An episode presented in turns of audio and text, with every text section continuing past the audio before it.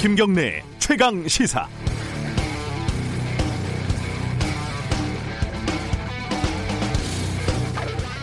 방송사 보도국에서 다 야간 당직을 하면요 일이 보통 이렇게 흘러갑니다. 주로 어, 화재나 교통사고 이런 걸 많이 신경을 쓰는데요. 예컨대 화재가 한 건 발생을 하면은 기사를 쓸까 말까 살짝 고민을 합니다. 두 건이 발생을 하면은 묶어서 기사를 쓰죠. 제목을 밤사이 곳곳 화재 이렇게 쓰고요. 다른 지방에서 화재가 하나 더 취재가 됐습니다. 그럼 제목이 달라집니다. 밤사이 전국 화재 잇따라 네 건이고 그 중에 방화가 두 건이다. 이러면 밤사이 연쇄 방화, 어, 범인 오리무중 이런 기사가 나오고요. 한 10건 나왔다고 쳐보죠. 그럼 큰일이 난 거죠. 어, 밤사이 연쇄 방화, 실화, 전국 화염 휩싸여 이런 기사가 나올 법합니다. 그런데 그거 아십니까? 우리나라는 하루 평균 120여 건의 화재가 매일매일 발생을 한다는 사실을요. 언론이 이 사실을 통해서 의미를 과장하는 방식을 조금만 멀리 떨어져서 보면은 참 우스꽝스럽기 그지 없습니다. 네, 하지만 이게 옛날 일입니다. 요즘은 이러지 않겠지요. 라고 생각을 했는데 아니었습니다. 이 마스크 대란이 이어지자 어, 정부가 공적 마스크 실명 유통을 지금 실시하고 있지 않습니까? 이 마스크 줄을 보면서 소련 사회주의가 떠올랐다. 뭐 공적 마스크는 공산주의다. 이런 허풍을 떠는 기사들 그리고 레드 컴플렉스를 자극하는 기사들 보셨나요? 화재 세 건을 보고 전국이 화염에 휩싸였다고 쓴 거죠. 내용인 즉슨 마스크에서 정부가 손을 떼고 시장에 맡기라는 건데 어, 마스크를 구매하려는 시도를 단 한 번이라도 해본 사람인지 모르겠습니다. 어, 밀턴 프리드만 어, 유명한 경제학자죠. 이 사람이 통화 정책을 설명하면서 헬리콥터 화재 이런 비유를 들, 아, 화폐 이런 언급을 하지 않았습니까? 그러니까 이 얘기를 듣고 실제로 헬리콥터 타고 돈을 뿌리자 이렇게 얘기를 하는 꼴과 비슷한 것 같습니다. 애꿎은 사회주의는 의문의 일패가 아닐 수가 없습니다. 자꾸 보도국, 야근, 어, 화재 기사처럼 부끄러운 옛 기억을 되살리게 하지 말아주시기 바랍니다. 같은 기자질을 한다는 이유로 왜 부끄러움은 일 제대로 하는 기자들의 몫이어야 하는지 모르겠습니다. 3월 11일 수요일 김경래 최강 시사 시작합니다.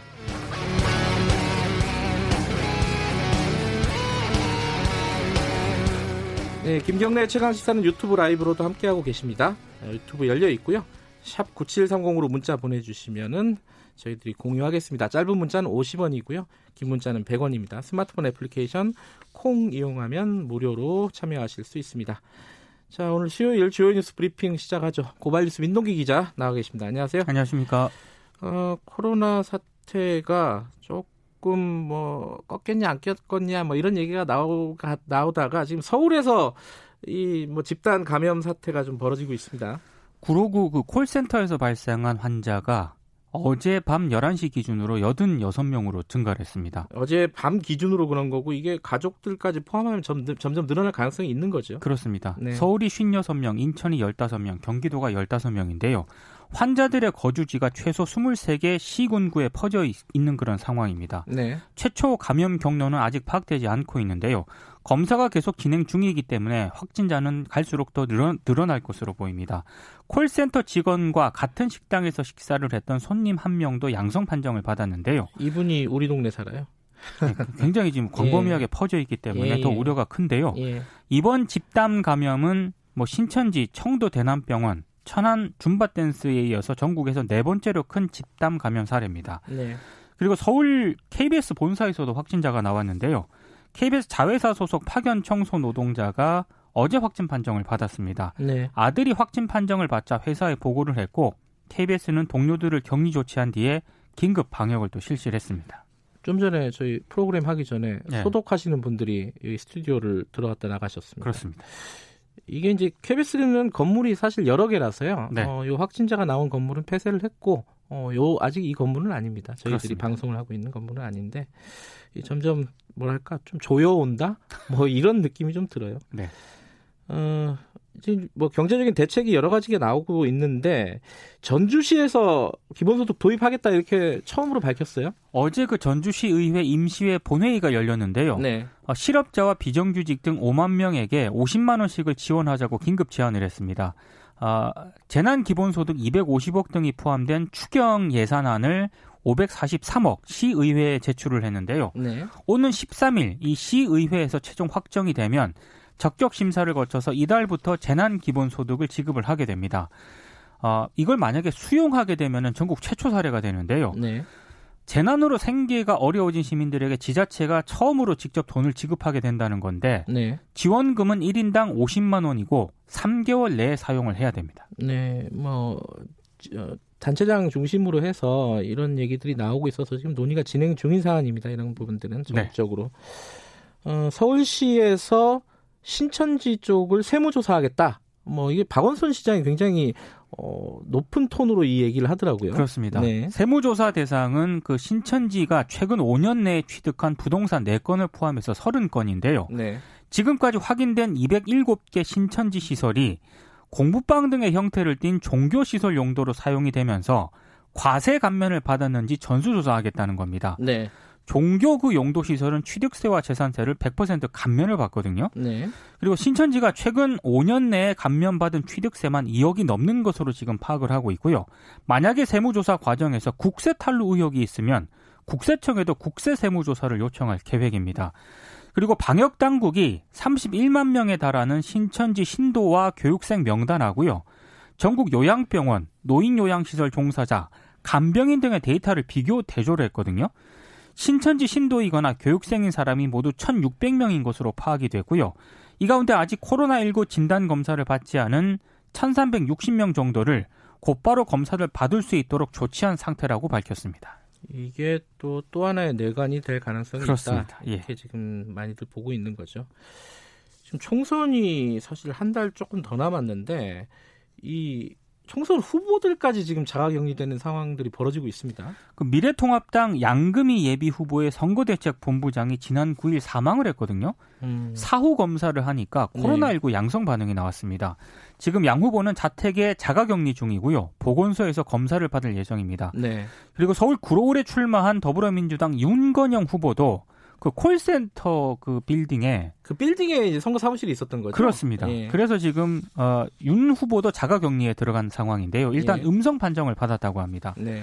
그리고 중앙선관위가 코로나19 확진 판정을 받아서 병원에 입원 중이거나 자택 격리 중인 유권자에 대해서는 거소 투표를 할 수 있다고 밝혔는데요. 이 거소 투표는 몸이 불편해서 투표소에 가서 투표할 수 없는 유권자 등이 자신이 머무는 병원이나 요양소 중에서 우편으로 투표할 수 있는 그런 제도인데 네. 신고 기간이 오는 24일부터 28일까지 5일 동안이라고 하는데요. 네. 조금 논란이 제기되는 게 거소투표 신고 기간 만료 전까지 확진 판정을 받지 않은 사람하고요. 네. 신고 기간 이후에 확진 판정을 받은 사람은 거소투표 대상에서 제외가 되거든요. 음흠. 이 사람들은 어떻게 하라는 건지 여기에 대해서는 조금 보완책이 필요한 것 같습니다. 예, 뭐 이 부분은 좀 대책이 나오 나오겠죠. 이 부분은. 그렇죠? 지금 예. 상황이 상황인 만큼 정치권 얘기 좀 해보죠. 그 민주당에서 비례연합정당 이걸 어떻게 할지 지금 의총을 열지 않았습니까 어제? 예. 근데 뭐 찬성하는 의견이 많았다고요? 그러니까 의원 80명 정도가 참석했다고 하는데요. 네. 찬성하는 쪽 의견들이 굉장히 많이 나왔다고 합니다. 그러니까 음. 합류 찬성파 의원들이 내건 주요 근거는 미래통합당에 과반을 내줄 경우에 네. 문재인 대통령 탄핵이 추진될 수 있다 음. 이런 주장을 펼쳤다고 하는데요. 반면에 뭐 서른, 김혜영, 박용진, 조웅천 의원 등은 중도층이라든가 무당층이 지지를 철회할 수 있다 이렇게 되면 소탐 대실하게 된다면서 우려를 표명을 그러니까 했습니다. 지역구가 위험해질 수 있다 그렇습니다. 얘기죠. 예. 네. 비례 정당들 움직임도 빨라지고 있는데요. 정치개혁연합은 어제 기자회견을 열고요. 민주당 의원과 당원 내 결단을 기대한다는 입장을 밝혔고 정봉주 전 의원이 창당한 열린민주당도 기자간담회를 가졌는데요. 어, 민주당이 고심 중인 비례연합정당에 자신들도 합류할 수 있다면서 선거 전에 교통정리 가능성을 또 시사를 했습니다. 네. 그리고 조국 전 법무부 장관 지지자들이 중심이 된 조국 수호당도 창당 준비 위원회를 결성을 했거든요. 네. 근데 조국 전 장관은 자신과는 아무런 관련이 없다. 또 이런 입장을 밝혔습니다. 아, 그래요? 네. 당에 사람 이름 넣는 거는 어, 좀 낯설긴 해요. 그렇습니다. 뭐 안철수당 하려다가 이제 말았고 네. 예전에 어, 친박신당 뭐 이 정도 있었던 것 같은데 그죠? 네. 어, 지금 정의당이 어, 어떤 변수인데 정의당은 뭐 안 하겠다고 지금 계속 확고하게 입장을 예, 밝히고 있습니다. 있고 관련해 가지고 더불어민주당 최재성 의원 인터뷰가 2부에 예정돼 있습니다. 관련해서 좀 여쭤보겠습니다. 미래한국당 얘기도 좀 해보죠. 비례대표 후보 공천 신청을 받은 결과 531명이 지원했다고 밝혔습니다. 많이 했네요. 예. 이 가운데 97명이 비공개로 신청을 했다고 하는데요. 그 윤봉길 의사의 장손녀인 윤주경 전 독립기념관장 이름도 있고요. 네. 길환영 전 KBS 사장, 김재철 전 MBC 사장 이름도 보입니다. 어, 두 분은 언론계에서는 좀 어, 방송을 어, 좀 망친 그런 인물로 평가가 되고 있는 사람들 아닙니까, 사실? 네. 예. 근데 이제 이름 공천을 신청을 한 것 같고요. 예. 그리고 박근혜 전 대통령 변호인이 유영아 변호사 이름도 보이고요. 현역 의원으로는 정운천 미래당 최고위원이 공청을 또 신청을 했습니다. 근데 16일까지 비례대표 후보자 선발을 마무리할 계획이라고 하는데요. 시간이 너무 촉박해서 졸속 심사에 대한 우려도 나오고 있습니다. 그리고 미래한국당 한성교 대표가 오늘 조선일보와 인터뷰를 했던데요. 곧 대구로 내려가서 국민의당 안철수 대표에게 통합을 제안하겠다.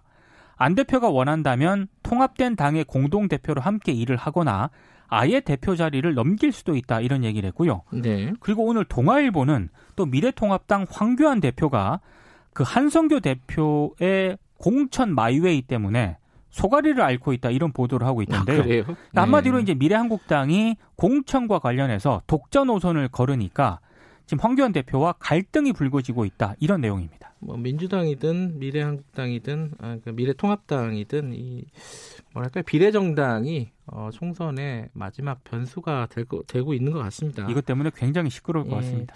미래통합당 공천은 이제 마무리가 거의 돼가고 있지 않습니까? 네. 이게 약간 저도 놀랬던 게 권성동 의원이 컷오프가 됐잖아요. 음. 본인은 지금 공천관리위원회에 재, 재심을 신청을 했고요. 네. 불응하면 무소속으로 출마하겠다고 밝혔습니다. 음.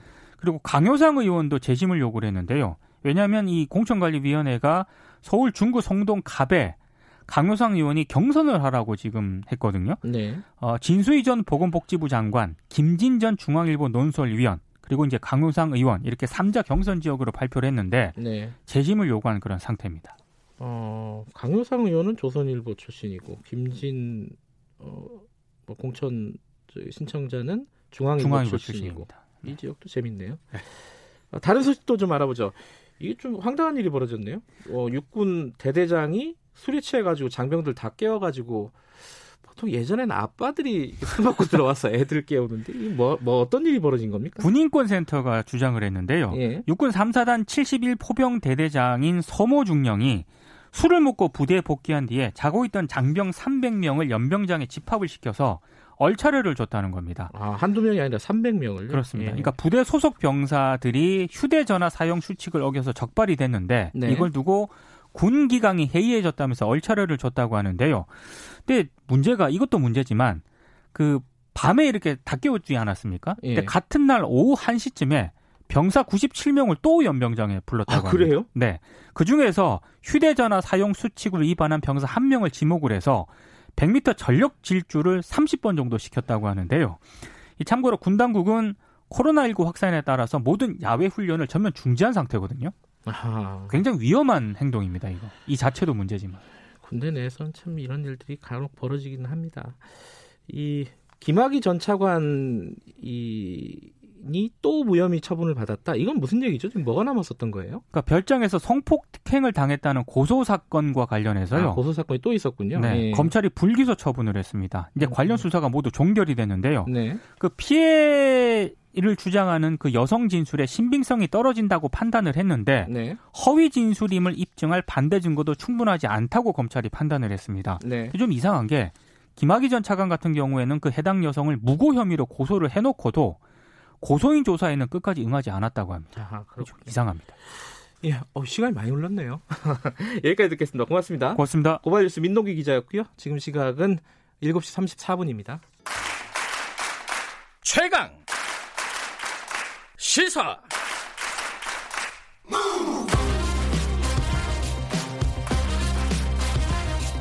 지금 여러분께서는 김경래 기자의 최강 시사를 듣고 계십니다. 네, 지금 어, 코로나19 방역이 어, 비상이죠. 근데 이게 어, 사실 경제로 미치는 파장도 걱정이 많습니다. 증시가 지금 미국 증시가 폭락을 하고 있고 우리 증시도 어, 비슷한 양상을 보이고 있고요. 어, 그리고 경제 성장률 전망치 계속 낮아지고 있고 이게 언제까지 어느 정도의 파급 효과를 미칠지 어, 걱정하시는 분들이 많습니다. 경, 연세대 경제학과 성태윤 교수님과 함께 이 얘기 좀 나눠보겠습니다. 안녕하세요. 네, 안녕하십니까. 일단 이게 좀 어, 과거의 얘기부터 잠깐 여쭤보면요. 쉽게 말해서 예전에 저희들이 이런 감염병을 많이 겪지 않았습니까? 사스 2002년에 있었고 2009년에 신종플루, 2015년에 메르스. 그때와 비교해서 어떻게 보세요? 지금 상황은? 어, 당시보다는 조금 더 심각하다고 볼 수 있을 것 같긴 합니다. 네. 왜냐하면 사스 같은 경우를 대표적으로 볼 수 있는데요. 네. 어, 메르스는 어, 당시 우리나라 안에 일부 병원을 통, 어, 통해서 감염 네. 확산이 있긴 했지만 어, 기본적으로는 경제에 아주 큰 영향을 미쳤다 보기는 조금 어려울 것 같고요. 사스 같은 경우가 비교적 감염 통제가 이루어지면서 네네. 중국에서 어, 발원했었기 때문에 영향이 좀 비슷하다고 볼 수는 있는데 네. 사스 당, 사태 당시를 보면은 우리나라가 2분기에 걸쳐서 당시에 이제 사스 직전에 경제 성장률이 한 4%대였습니다. 네. 근데 2%대로 아, 한 2.0%포인트 감소한 게 한 2분기 정도 나타납니다. 네. 근데 당시보다 중국 경제가 세계 경제에서 차지하는 비중이 한 4배 정도 늘어나고요. 네. 우리 수출에서 중국으로 향하는 부분이 당시에 비해 한 1.5배 정도 커졌습니다. 네. 그러니까 단순히 계산하면 한 6배 정도 영향이 커졌다고도 볼 수 있고요. 어, 그것에 비춰본다면 어, 우리 이번 경우에는 어, 두 가지 요인이 조금 이제 더 있는데 네. 아, 국내 감염 확산이 조금 더 어, 지금 이루어지고 있는 그래서 네. 통제가 당시보다는 좀 잘 안 되고 있는 부분이 있고 어, 그때 비해서 이제 중국을 제외한 다른 나라들로부터 우리나라가 좀 고립되는 측면도 있어서요. 네. 그때보다는 영향이 더 강할 것으로 음. 생각이 되고 그런 관점에서 보면 어뭐 우리가 한 2%대 경제 성장률로 이미 내려앉은 상황이긴 한데 1%대 또는 그 이하까지 가는 부분도 어, 그렇게 놀랍지는 않을 수 있는 상황으로 보여집니다. 어, 뭐 최악의 경우는 뭐 여러, 여러 군데서 얘기를 해서 이게 뭐 지금 그 뭐 산술 평균을 하는 건 의미는 없겠지만은 최악의 경우는 0%대 이 뭐 경제 성장률도 얘기를 하더라고요. 이런 경우도 상정할 수 있는 상황인 겁니까? 어, 실제로 아까 말씀드렸던 네. 사스 사태에 어, 비교해서 보면 뭐 가능은 할 수 있을 정도로 어려워져 있다라고 보시면 맞을 것 같습니다. 이게 왜냐하면 네. 우리가 이제 당시에는 그래도 한 4%대 경제 성장률을 하고 있었거든요. 네. 그런데 어, 지금은 한 3, 원래 우리가 한 3%대 경제 성장률을 하다가 2019년도에 2%까지 이미 떨어진 상태입니다. 네. 그래서 어, 전반적으로 매출이 부진한 데다가 이제 노동 비용이 오르면서 자영업자나 중소기업, 중소기업들이 이미 많이 약화된 상태로 보셔야 될 것 같습니다. 네. 그래서 자영업 하시는 분들 중심으로 특히 어려워져 있거든요. 여기에 이제 충격이 추가로 왔기 때문에 어, 실제로는 상당히 강하게 어, 내려갈 수도 있는 상황으로 보는 것이 어, 어느 정도는 타당할 것 같고요. 네. 그래서 이제 이걸 반영해서 최근에 이제 국제적인 신용평가사 이제 대표적으로 무디스 같은 경우에도 어, 기존에 이제 한국 경제 경제성장률 전망치를 한 1.9% 정도로 했습니다. 정부에서 네. 했던 2.4%보다 아, 좀 이미 낮게 한 상황이었는데 네. 여기서 네. 한 1.4%로 그러니까 0.5% 포인트 하향 조정했습니다. 네. 어 근데 이게 어떤 의미가 있냐면 중국이 올해 경제 성장률 전망치를 어 똑같은 이제 무디스가 아, 종전에 한 5.2%였는데 이걸 4.8%로 0.4% 포인트 내렸습니다. 이게 어떤 의미가 있냐 하면 어, 1.4% 포인트라고는 하, 1.4%라고는 하지만 중국보다 사실 더 내린 거거든요. 이게. 아하. 아, 네. 그래서 실제로는 오히려 중국보다 상황이 나빠질 수 있다라고 평가하는 부분이 아, 국제 기관들에서 나오고 있기 때문에 네. 아, 광범위한 장기 불황에 대한 좀 우려가 있는 거고 그런 관점 때문에 1% 밑으로 0%대까지도 떨어질 수 있는 가능성에 대한 우려를 하고 있는 것이 되겠습니다. 근데 그거는 제가 어, 상식적으로는 잘 이해가 안 되는데 이게 중국이 더 피해 규모가 크지 않습니까? 네, 세계 경제는 똑같은 조건인 것이고 근데 왜 우리가 중국보다 더 심각한 상황으로 인식이 되고 있는 거죠?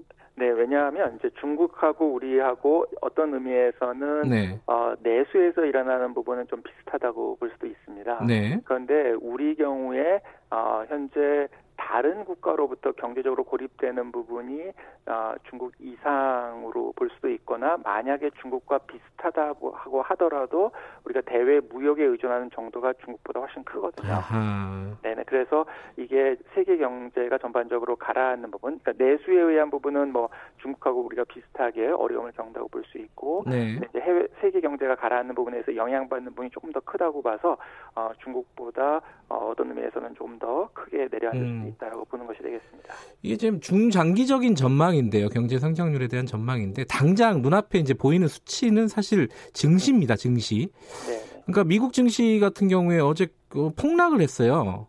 어, 네, 근데 우리는 그 전에 한 4%포인트 정도 내려가다가 어제는 또 약간 반등을 보였습니다. 이 증시 전망은 어떻게 보시나, 보시나요?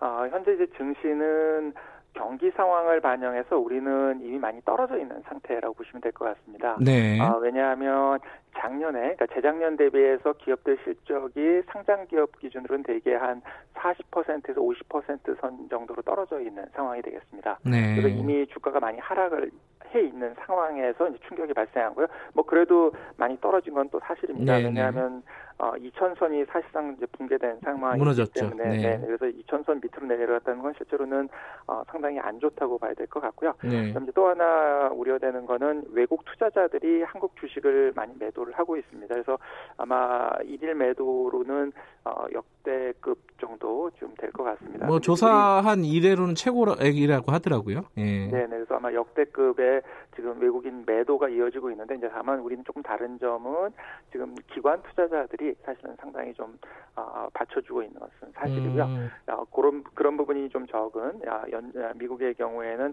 어, 훨씬 하락폭이 큰 것으로 이해하실 수 있겠습니다. 그리고 또 하나는 어, 경기 상황을 우려를 해서 이제 미국 연방준비제도 이사회에서 0.5% 포인트, 그 이제 뭐 시장 사람들 용어로 50bp라고 보통 부르는데 네. 이제 그 정도를 상당 히 큰 폭으로 금리를 낮췄습니다. 네. 이게 어, 경기 상황 악화에 대한 우려를 오히려 강하게 신호를 보내는 것으로 시장에서 인식을 하면서 이 부분도 추가적으로 오히려 금리 인하가 경기 어, 주식시장 상황을 개선하기보다는 아. 어, 좀더 악화시키는데 영향을 준 것이 아닌가 이렇게 평가하고 있습니다. 금리 말씀하셨으니까 더 여쭤보겠는데요. 그 미국 금리가 추가 더 인하할 가능성이 있다고 계속 보도가 나오더라고요. 어떻게 보세요? 어 이제 그 당시에 하면서 그 네. 연준 의장 우리나라로 치면 이제 중앙은행 총재가 되겠죠. 기자회견을 하면서 이렇게 얘기를 했었습니다. 바이러스 및 바이러스 차단 조치가 미국과 해외 경제에 당분간 영향을 줄 것이다 이런 표현을 했거든요. 네. 그러니까 당분간 영향을 줄 것이라는 것은 영향이 지속적으로 나타날 것 같고 그 말은 상황을 반영할 수 있다라는 부분이 되겠고요. 네. 그다음 이제 실제 또 하나는 어, 물론 이제 미국이 상대적으로 다른 나라들에 비해서 연방준비제도 이사회가 독립적이긴 하지만 미국 역시 이제 선거를 앞두고 있고 어, 미국의 이제 트럼프 행정부에서 계속해서 금리 인하에 대한 요구를 하고 있는 상황입니다. 네. 네 그래서 이제 그런 부분들이 추가적으로 반영될 수 있다라고 보는 것이 어, 현재 이제 시장에 많이 나와 있는 이야기가 되겠습니다. 네, 미국이 이렇게 추가적인 금리 인하 이미 했고 또 이제 만약에 한다 그러면은 이제 우리가 문제 잖아요. 네. 우리가 지금 현재 기준금리가 1.25%인가요? 네, 그렇습니다. 더 인하할 여력이 있습니까, 지금? 유동성이 많다, 이런 걱정도 있어요. 아, 지금 이제 이렇게 생각하시면 좋을 예. 것 같습니다. 그 우리나라의 가, 금리 정책하는데 결국 이제 가장 중요한 거는 경기 상황이라고 볼 수 있는데 실제로는 예. 신종 코로나 바이러스에 의한 최근 사태가 악화되기 이전에도 금리 인하가 필요할 정도로 어, 경기 상황 자체는 사실 나빠져 있었습니다. 네. 예를 들어서 이제 1월 같은 경우에 어, 이제 일부에서는 경기 회복되고 있다라고 하신 분들도 있긴 했지만 실제로는 1월의 경제 지표를 보면 전 산업 생산이 1년 전보다 한 마이너스 0.5%, 광공업 생산도 마이너스 2.4%, 네. 설비 투자는 한 마이너스 3.8% 이렇게 1년 전보다 막 떨어지고 있는 상황이긴 했거든요. 네. 이제 금리 인하가 필요할 정도로 경기 상황이 악화돼 있었습니다. 근데 이제 금리를 낮추는 때문에 좀 또 어려운 점이 있었던 것도 사실입니다. 그런데 네. 첫 번째로는 미국이 금리를 당시에는 인하하지 않아, 않고 있는 상황이었거든요. 네. 그러니까 아무래도 미국이 금리를 인하하지 않은 상황에서 우리가 움직이는 거에 대한 부담이 있는 건 사실이고요. 또 하나는 여전히 부동산 시장이 좀 불안한 부분이 있었습니다. 네. 네. 그 다음에 어, 또 환율이 상당히 좀 불안했거든요. 네. 그래서 이런 측면 때문에 금리 조정이 좀 어려운 상황이었다고 볼 수는 있습니다. 그런데 어, 어쨌든 지금은 미국이 금리를 인하한 상황이고요. 네. 어, 뭐 다른 상황들은 뭐 그렇게 개선됐다고 보기는 어렵 어렵지만 어. 이 경기 하강의 정도가 매우 심각해지는 것으로 지금 판단이 되기 때문에 아무래도 금리 인하의 가능성은 조금 더 열렸다 이렇게 볼 수는 있습니다. 근데 네. 하나는 뭐 그래서 임시 금통위를 열어야 되는 거 아니냐 뭐 이제 이런 이야기도 네 나오고 네. 있긴 한데 이제 아까 말씀드린 것처럼 미국에서도 금리를 어, 이번에 급격히 낮춘 거에 대해서 좀 부정적인 평가가 있는 것도 사실이거든요. 그러니까 우리도 임시금통위를 열어서 금리를 낮추게 되면 아, 시장에서 음. 아 그 정도로 경기나 위험한 상황이구나 이렇게 또 인식할 수 있는 부분 때문에 어, 아마도 임시 금통위를 하는 것은 물론 이제 경, 사정이 정말로 더 급박하게 나빠지면 네. 뭐 어쩔 수 없지만 그렇지 않다면 어, 지금 당장 하는 데는 임시 금통위를 하는 데는 좀 부담이 있고요. 그러나 어, 금리 인하의 가능성은 훨씬 더 높아진 것으로 봐야 될 것 같습니다. 마지막으로 그 추경 얘기 잠깐 여쭤보면요.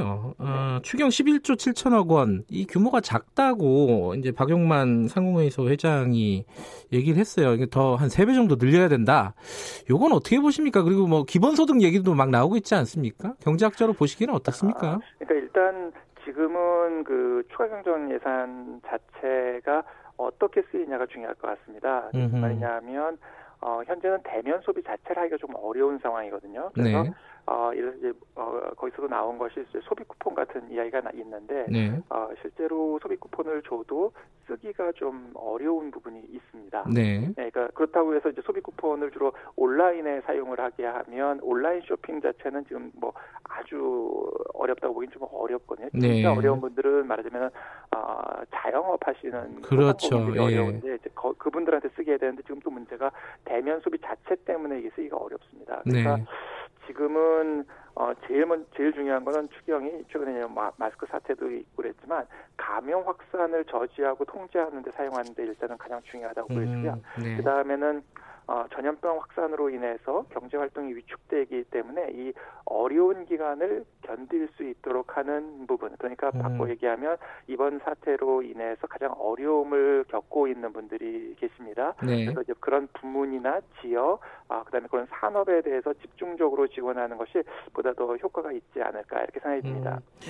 기본소득은 어떻게 보세요? 어, 기본소득 얘기를 하셨는데 이게 이제 소비 쿠폰하고도 좀 비슷한 부분이 있는데 네. 문제가 어.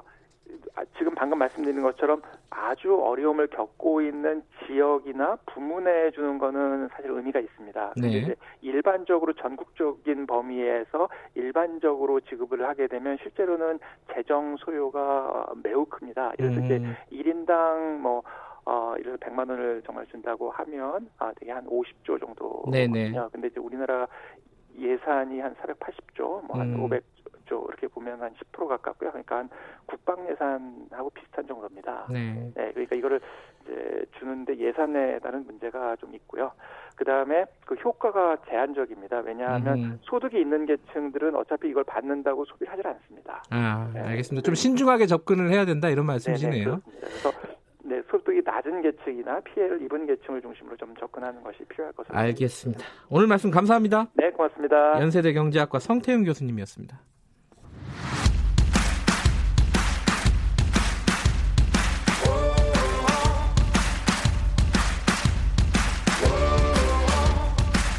여러분의 아침을 책임집니다. 오늘 하루 이슈의 중심 김경래 최강 시사. 네, 최강 스포츠 박주미 기자 나와 있습니다. 안녕하세요. 네, 안녕하세요. 이 그 지금 프로야구 시범 경기는 전면 취소가 됐죠? 그렇죠. 정규리그는 원래는 언제 하는 겁니까? 원래는 28일에 예정되어 있었는데 3월 28일. 네. 그것도 지금 연기가 된 거죠? 이거는? 네, 잠정 연기가 됐습니다. 어제 네. 프로야구 어 프로야구 KBO가 지금 코로나 19 관련해서 정규리그를 언제 개막해야 될지 논의를 음. 했는데 어, 당초 예정됐던 28일 리그 개막을 4월 중으로 잠정 연기하기로 결정을 했습니다. 4월 중. 네. 딱 날짜를 박지는 않고요. 네, 예. 그렇습니다. 이제 상황을 지켜, 지켜보면서 계속 어, 뭐 호전이 된다면 리그 개막을 빨리 앞당겨서 음, 할 수도 있고요. 그렇죠. 그렇지만 4월 중까지 일단 잠정 연기를 결정했고 4월 중순까지는 우리가 리그를 어 시작해야 될지 결정을 해야 된다 이렇게 보고 있거든요. 왜냐하면 4월 중순을 넘어가게 되면은 KBO 정규리가 이제 팀당 144개 경기가 있는데 이 일정을 다 소화할 수가 없어요. 남은 일정까지 음. 남은 기간까지요. 그래서 이제 4월 중순까지는 무조건 어떻게 해서든 개막을 논의하고 만약에 호전이 되면 빨리 앞당길지만 4월 중순을 넘기지는 않겠다. 이런 상황이 안 좋으면 뭐 무관중 경기 이런 게 펼쳐질 가능성이 높겠네요. 무관중 경기는 뭐 당연히 좀 이루어질 것 같고요. 또 예. 특히 대구 경북을 연고로 한 삼성 라이온즈 같은 경우는 원정 경기를 먼저 배치해서 홈 경기보다는 원정 경기를 먼저 배치해서 음. 리그를 꾸려 나가겠다. 이런 방안까지도 검토하고 있고 뭐 더블헤더 월요일 경기 이런 계획도 갖고 있습니다. 프로 축구도 지금 사실상 어, 연기가 돼 있는 상황인 거고요. 네, 그렇죠. 자, 농구 소식 하나 알아볼까요? 농구 국가대표 감독의 여성 감독이 선임이 된다. 근데 네. 이게 뉴스예요? 지금까지 없었던 거예요? 네. 올림픽에 나가는 여자 대표팀의 첫 한국인 여성 지도자가 되는 건데요. 네, 남자 예. 감독들이 다 이제 지휘봉을 잡았었는데 네. 여자 농구 대표팀의 감독 후보군에 예. 전주원 코치와 정선민 코치 네. 여자 농구의 전설이잖아요. 네, 이두 네. 감독이 이제 최종 후보에 올랐습니다. 지난달 초에 도쿄올림픽 최종 예선에서 우리가 좋은 성적 거두고 12년 만에 올림픽 본선 진출을 이뤄냈었는데 그 과정에서 감독의 뭐 전술 그리고 선수 기용 문제가 이제 논란이 되면서 음. 기존 감독과는 재계약하지 않고 계약을 연장하지 않고 네. 새 감독을 뽑기로 했는데 어, 공개 응모를 했어요. 4명이 후보에 올랐는데 그리고 어제 면접을 했거든요. 그런데 전주원 코치와 정선민 코치가 아, 최종 후보에 올랐고 두 명이 올라간 거군요. 네, 예. 이두 분 중 어떤 분이 지휘봉을 잡게 되더라도 올림픽에 나가는 한국 어, 어, 한국인 여성 감독이 되는 건데 첫 구, 어, 단체 구기 종목의 한국인 아하. 여성 감독이 되는 건데 네. 두 사람 중에 어느 분이 될지는 이달 말에 결정이 음, 될 거라고 봅니다. 여기도 유리천장이 좀 있었군요. 그렇죠. 네, 박지우 기자였습니다. 고맙습니다. 감사합니다. 네, 김경래 최강 시사 1분 여기까지고요. 잠시 후 8시에 2부로 돌아옵니다.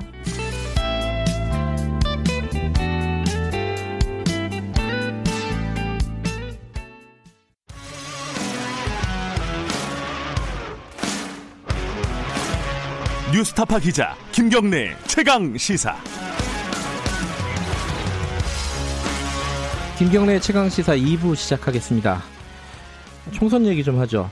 민주당이 그 범여권 비례대표 연합정당 이걸 가지고 지금 계속 얘기를 하고 있습니다. 어제 의총을 했는데 뭐 보도들을 보면은 어, 합류하는 걸로 얘기를 많이 했다 의원들이 이런 얘기들이 나오고 있습니다. 전당원 투표로 결정을 하기로 했다고요.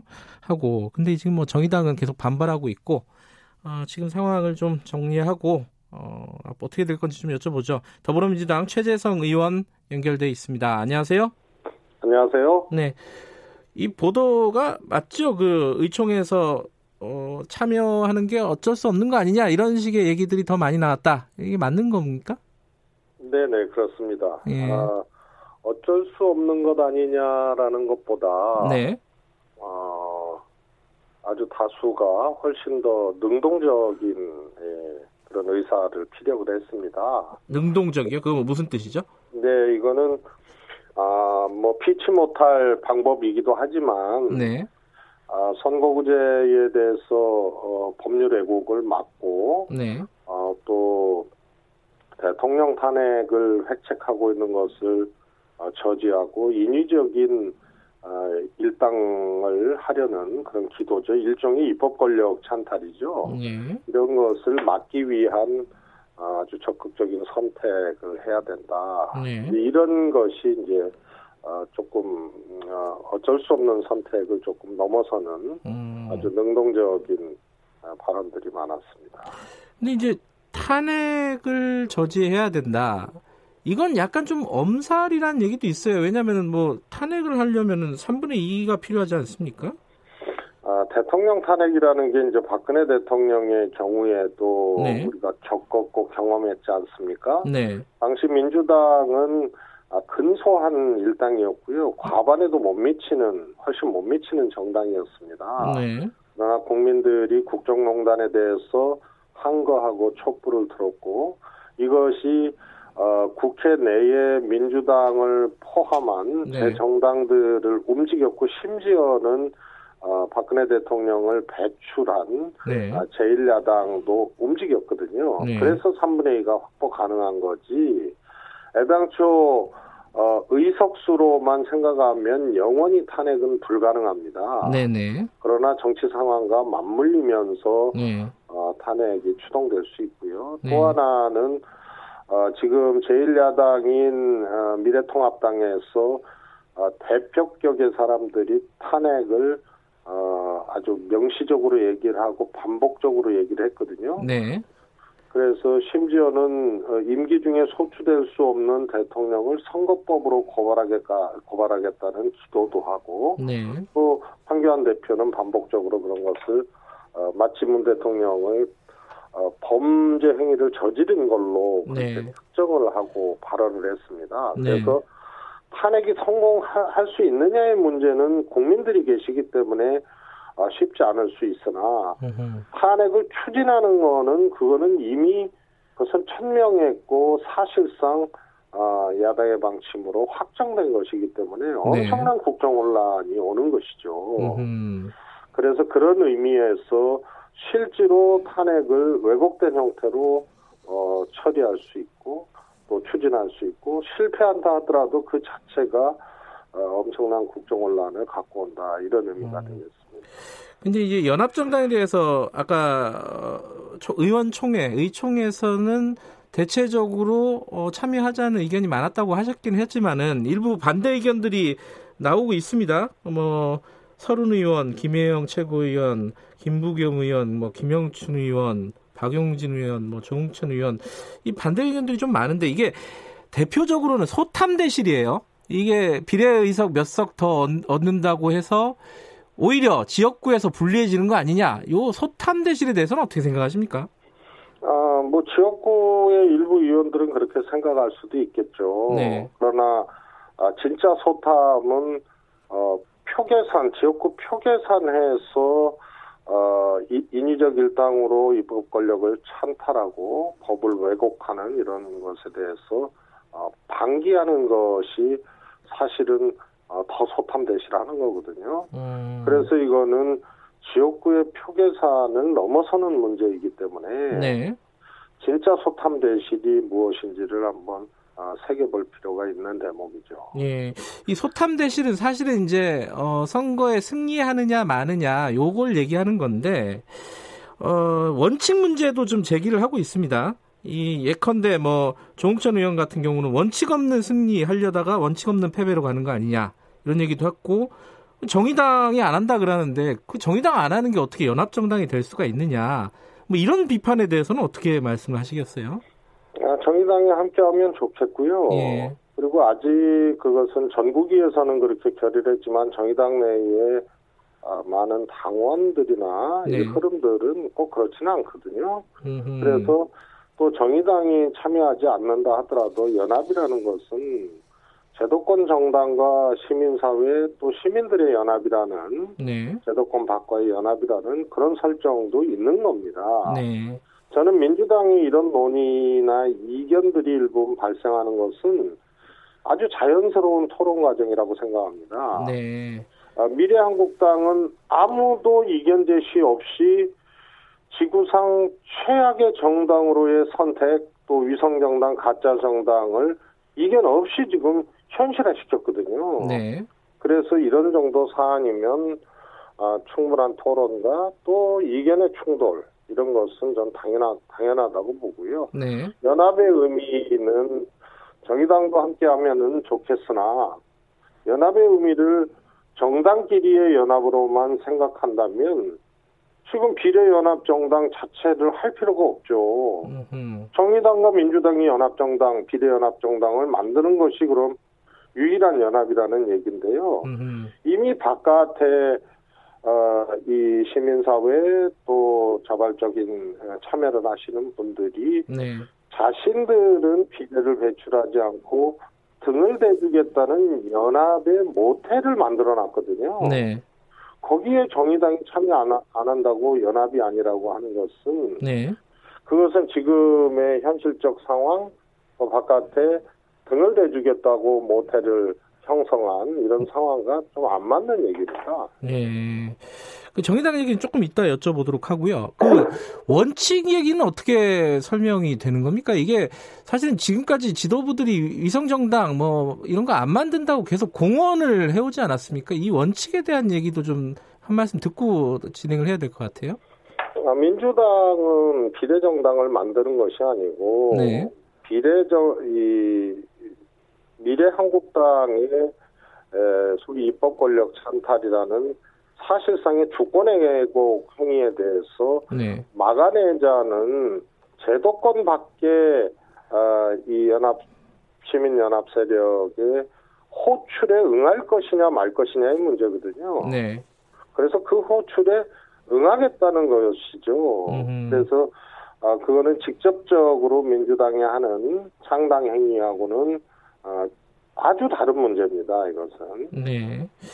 뭐 그 얘기는 여기까지만 하고요. 그 지금 이게 어, 미래연구원 그 민주당 싱크탱크잖아요. 그쪽에서 시뮬레이션 한 결과가 있습니다. 대략 어, 연합정당에 참여를 하면은 뭐 민주, 정의당이 참여하냐 안 하냐에 따라서 좀 의석수는 달라지지만 어, 한 17석에서 22석 이 비례연합 정당이 가져갈 거고 어, 만약에 비례연합정당 없으면 민주당 비례의석은 한 6, 7석 정도밖에 안 된다. 이 부분, 이런 숫자에 대한 대체적으로 동의하시는 건가요? 음, 어차피 시뮬레이션 결과기 때문에요. 네. 어, 뭐, 근소한 차이는 있을 수 있습니다. 네. 그러나 현재적 시점에서 시뮬레이션을 해보면 아, 대체적으로 맞는 얘기고요. 네. 이것의 특징이 뭐냐 하면 비례연합정당이라는 것이 현실화돼서 비례대표 후보를 내놓는 순간 네. 민주당은 독자 후보를 안 내는 것입니다. 아예 안 내는 건가요? 민주당 독자 후보를 내면 이런 시뮬레이션이 나올 수가 없어요. 음흠. 그래서 이거는 민주당이 독자 비례 후보를 안 낸다는 전제하에 네. 시뮬레이션으로 어, 결과를 낸 것이라고 볼 수밖에 없거든요. 네. 민주당이 독자 후보를 내면은 어, 뭐20% 이상 민주당에 득표를 해버리면 네.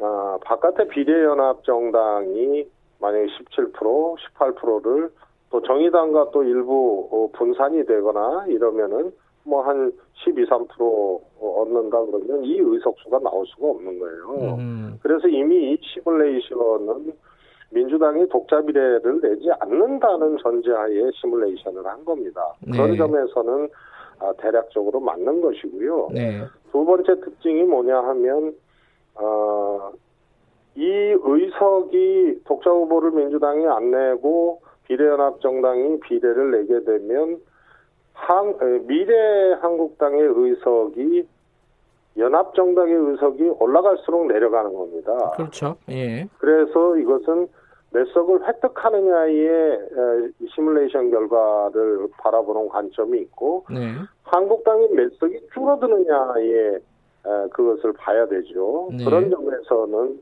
어, 상당한 어, 격차를 낼 수 있는 시뮬레이션 결과입니다. 근데 이제 또 다른 쪽에서는 그 얘기를 합니다. 예컨대 뭐 유시민 이사장 같은 경우도 그렇고 이 비례정당을 만드는 것보다는 이 민주당이 비례 후보를 최소화하고 그 다른 정당 소수 정당에게 표를 줘라 차라리 그게 더 어, 일종의 더 효율적인 거 아니냐 새로운 정당을 만드는 것보다 이 부분 어떻게 보세요?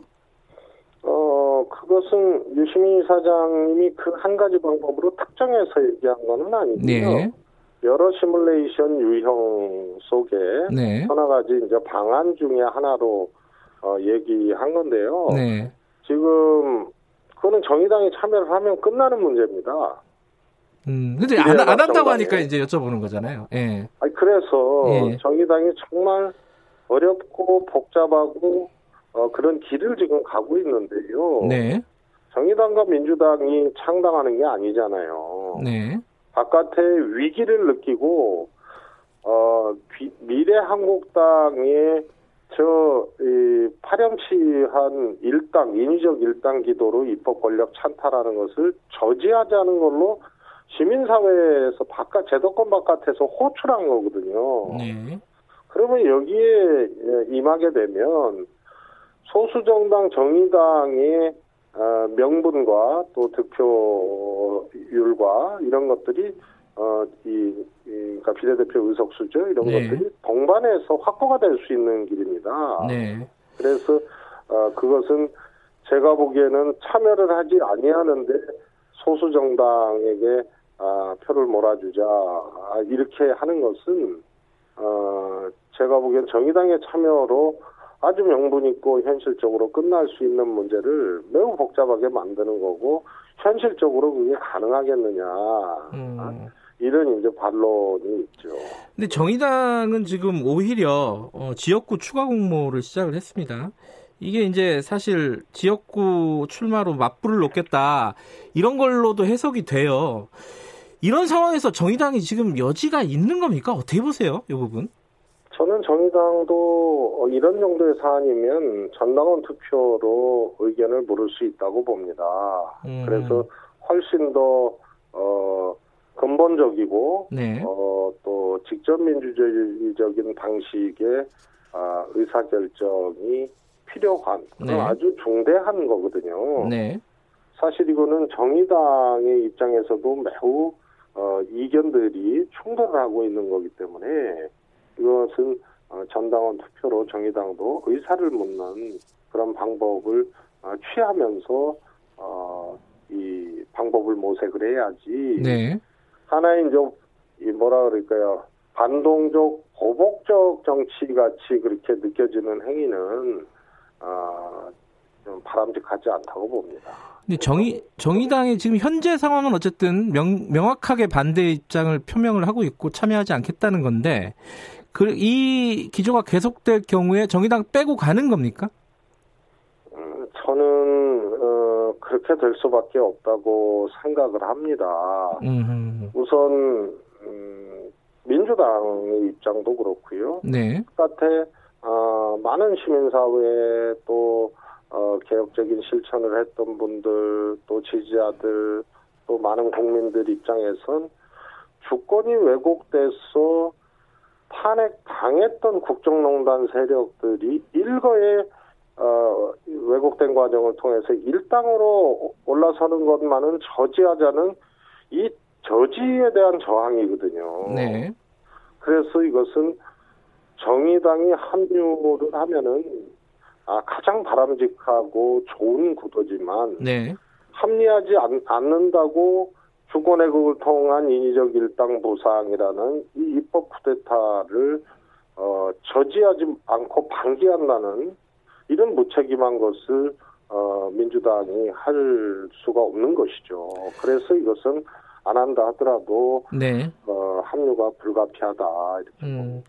이제 진행이 된다면요, 이제 현실적인 문제들이 몇 가지가 있습니다. 가장 크게 지금 의문이 드는 거는 순번 문제인데 이 각 정당들이 어, 떻게 순번을 정할 것이냐.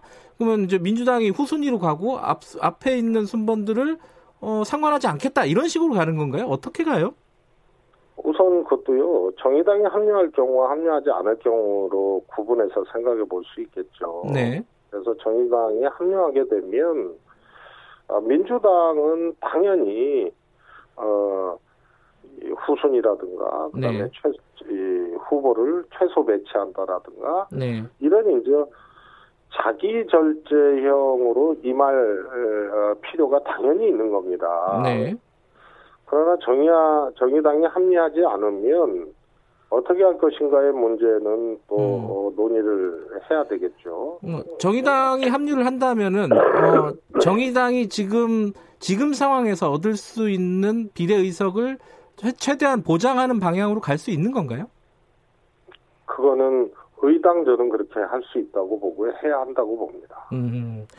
근데 이게 비례, 그러니까 정당 투표는 순서가 중요하지 않습니까? 지금 이제 의원들, 그래서 미래한국당은 현역 의원들 많이 옮겼잖아요. 그런 네. 것도 지금 진행을 하실 생각이세요? 해야 아, 된다고 아, 보시는 건지. 저는 예. 어, 불필요한 거라고 생각을 합니다. 음. 어, 우리 대한민국 국민들이 어떤 분들입니까? 그야말로 피 한 방울 흘리지 않고 국정농단 세력을 그야말로 시민저항의 교과서를 만들면서 국정농단 세력을 끌어내리고 네. 조기 대선을 어, 이룬 그런 국민들 아닙니까? 네. 그래서 어, 이게 순번이 앞순번에 가야 된다 해서 미래한국당은 아, 지금 어, 야당 의원들이 탈당을 하면서 한성교 대표 등등등으로 신호를 준 거 아닙니까? 네. 그런데 그런 신호가 순번의 신호가 없다 하더라도 어, 능히 일당을 한, 한국당의 일당을 저지해야 된다고 공감대를 형성한 유권자들은 예. 제가 보기에는 그건 아, 그런 방식이 아니더라도 어, 충분한 투표 행위를 통해서 어, 심판할 수 있다고 생각합니다. 어, 다른 당에서 어떤 후보를 선출하는지 이런 것도 관여하지 않는 거고요. 어떤 말씀이죠? 그러니까 비례 후보로 다른 이제 그 연합 정당에서 다른 당들이 이제 비례 후보들을 어 이제 어, 선출할 거 아니겠습니까? 그 부분에 아, 대해서는 뭐 내용적으로는 서로 간에 관여하지 않는 게 원칙인 건가요? 어떻게 되나요? 이건? 아 지금요. 네. 아주 기능적인 문제, 기술적인 문제로 네. 자꾸 이게 보도가 되고 네. 관심이 네. 집중이 되니까 굉장히 특이하고 그야말로 저 개인적으로는 굉장히 네. 어, 뭐랄까요, 감동적인 어, 현상들이 간과되고 있거든요. 어떤 부분이 간... 뭐냐면요. 예. 지금 이제 연합 정당을 만들자고 개혁연합에서 네. 어, 정의당 민주당 오라고 호출을 한 거라든가 네. 또 시민을 위하여라는 플랫폼 정당이라든가 네. 그다음에 정봉주 전 의원이 주도하는 네. 민주당이라든가 이게요. 이 세 구조 다 주도하고 있는 분들이 자신들은 비례 출마 안 하겠다라는 것을 전제하고 있어요. 그 다음에 비례 선발도 안 하겠다라고 얘기를 어, 시민을 위하여나 어, 개혁연합에서는 하고 있어요. 네. 정의당과 민주당이 이 중차대한 시기에 와서 어 해라 네. 이런 거거든요. 그래서 등을 대주는 거예요. 음. 그러면 자신들도 안 나가고 비례 선출도 안 하겠다라고 하는 네. 정치사에서 이렇게 가장 순도 높은 어? 절실함과 순수함이 어디 있었습니까? 그래서 네. 지금 말씀하신 가정은 성립되지 않는 가정입니다. 음, 알겠습니다. 어, 이건 좀 상황을 좀 지켜보도록 하죠. 오늘 말씀 감사합니다. 고맙습니다. 예, 더불어민주당 최재성 의원이었습니다. 공정하고 깊이 있게 오늘 하루 이슈의 중심.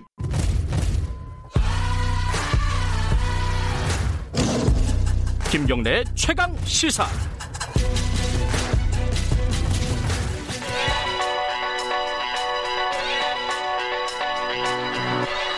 최강 시사 김수민의 눈.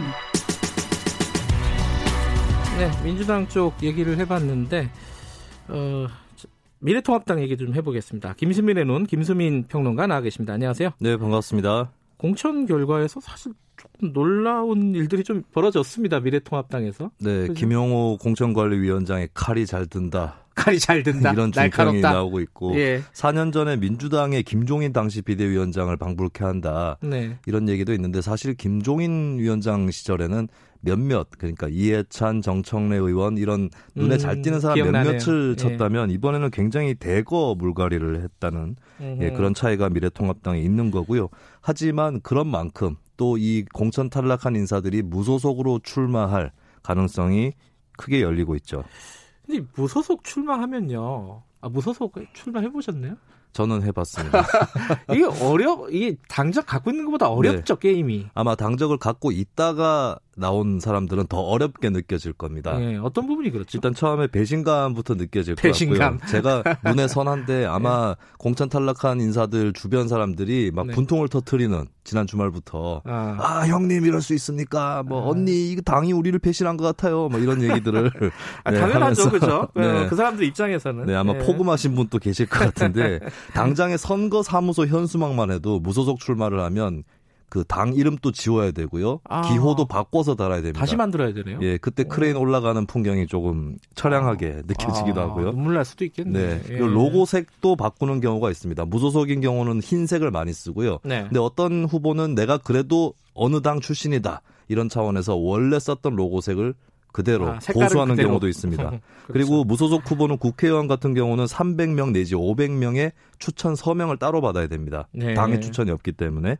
그래서 이런 과정 속에서 공천 탈락의 쓴맛과 당에 대한 복수 의지를 불태우게 되죠. 근데 실제로 네. 이렇게 공천 탈락하고 무소속으로 출마해서 살아 돌아오는 사람들이 많이 있습니까?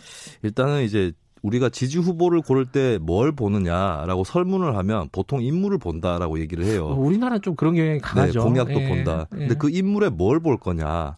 그 인물하고 그렇게 친하지 않지 않습니까? 대개 유권자들이. 그렇죠. 그렇다면 결국에 이것이 그 인물의 정당 소속을 볼 수가 있습니다. 뭐, 아, 인물을 네. 보는데 인물의 뭘 보냐? 인물의 정당을 본다. 네, 그래서 저는 아, 설문, 말 되네요. 설문조사에서 네. 정당 아니고 인물 본다는 응답은 조금 걸러들 필요가 있을 것 같고요. 그리고 정당 공천이라는 게 후보를 걸러주고 어, 또 보증을 해주는 역할을 하기 때문에 아무래도 정당 소속 음. 후보가 훨씬 유리했죠 무소속 음, 후보보다는. 그렇죠.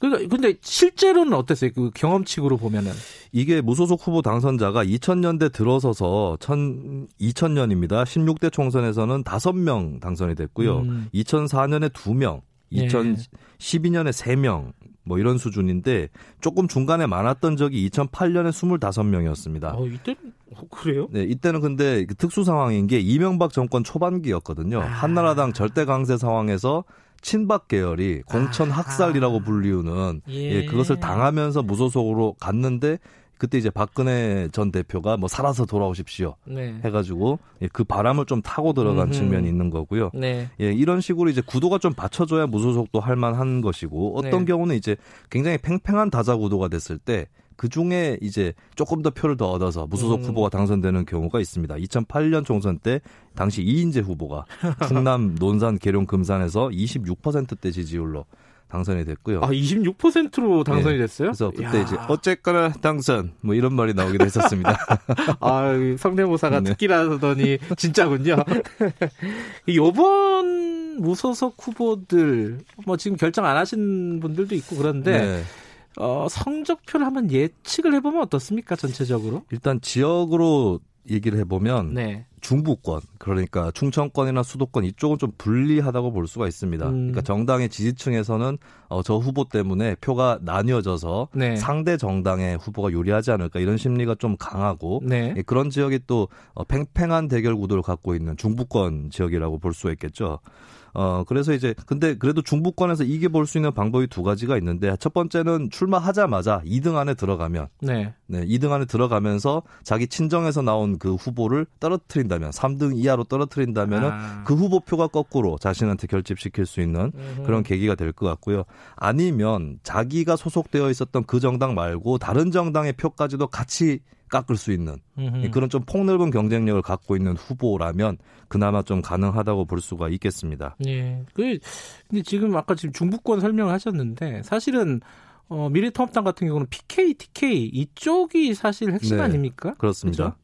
그래서 이제 수도권보다는 아무래도 영남권에서 무소속 출마자가 얼마나 당선되는지 음, 이게 관건이 될 그렇죠. 텐데 근데 조금 불리한 부분은 어 4년 전에는 새누리당 공천 탈락한 무소속 후보자들 몇 명이 당선이 됐거든요. 유승민 네. 의원이나 주호영 의원이나. 음흠. 근데 그때는 여당이었기 때문에 좀 느슨했어요. 지지층의 결집도가. 네, 네. 지금은 야당이라서 무소속 아. 우리 안 볼래. 그냥 당 찍을래. 이렇게 지지층이 결속할 그런 음. 어 요인이 있습니다. 그리고 이제 승리를 하려면 추가로 필요한 요건들이 다선 의원이 좀 더 유리해요. 지역에 그만큼 더 뿌리가 깊은 의원이 유리하고 네. 그다음에 지역 중에서도 뿌리를 더 깊이 박을 수 있는 지역이 사실 젊은 층이 많은 도시 지역보다는 네. 농어촌, 고령층이 많은 지역입니다. 이쪽 지역에 출마하는 사람들이 더 유리한데 그러고 보면 이제 김태호 전 지사가 공천을 탈락할 경우에 무소속으로 출마할 거다라고 음. 하는 것은 이 두 가지 측면에서 좀 예측되었던 일이라고 볼 수 있겠죠.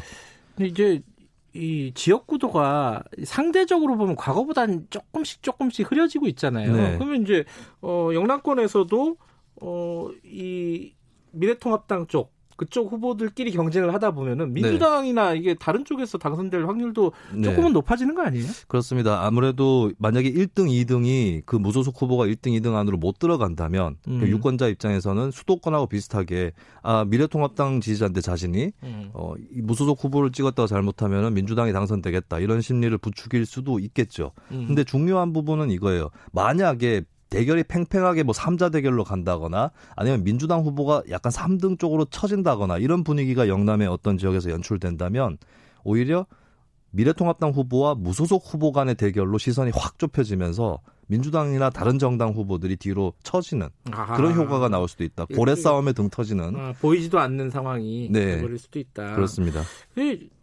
지금 그 무소속끼리 또 연대하는 때도 있었잖아요. 네네. 이번에도 그런 구도가 만들어질 가능성이 있을까요? 근데 이번에 미래통합당에서 탈락한 후보들을 보면 뭐 네. 뭐 권성동 의원 같은 경우는 비박이고 네. 윤상현 의원은 친박이거든요. 이렇게 다르다. 좀 예, 결이 다른 사람들끼리 음. 반 황교안, 반 김영호 이 가치로 뭉치기는 조금 반 김영호는 예, 참 낯서네요. 싶고요. 그리고 무소속은 어차피 지역 내에서 네. 지역 일꾼입니다라는 것을 메인으로 들고 나오기 때문에 네. 괜히 다른 지역에 있는 후보랑 손잡았다가 지역 내에서 어 나 저 사람 마음에 안 드는데 둘이 친해요? 이런 얘기 나오면 또 곤란해질 수 있거든요. 홍준 표 후보는 좀 가능성 있지 않나요? 그래서 저는 한 가지 변수가 홍준표 전 대표가 만약에 대구에 출마할 경우에 네. 대구 경북에도 이번에 다수의 공천 탈락자가 나왔는데 음. 예전에 뭐 대선이나 지방선거 치르면서 호흡을 맞춰본 사이였을 거란 거죠. 음. 그렇다면 혹시나 홍 전 대표를 중심으로 대구 경북에 미래통합당 공천 탈락자들이 어느 정도 응집하는 그런 예, 그 정도 경우 하나는 좀 내다볼 수 있을 것 같아요. 알겠습니다. 여기까지 듣겠습니다. 고맙습니다. 예, 감사합니다. 김승민의 눈이었고요. 2분 여기까지고요. 잠시 후 3부에서 뵙겠습니다. 일부 지역국에서는 해당 지역 방송 보내드립니다.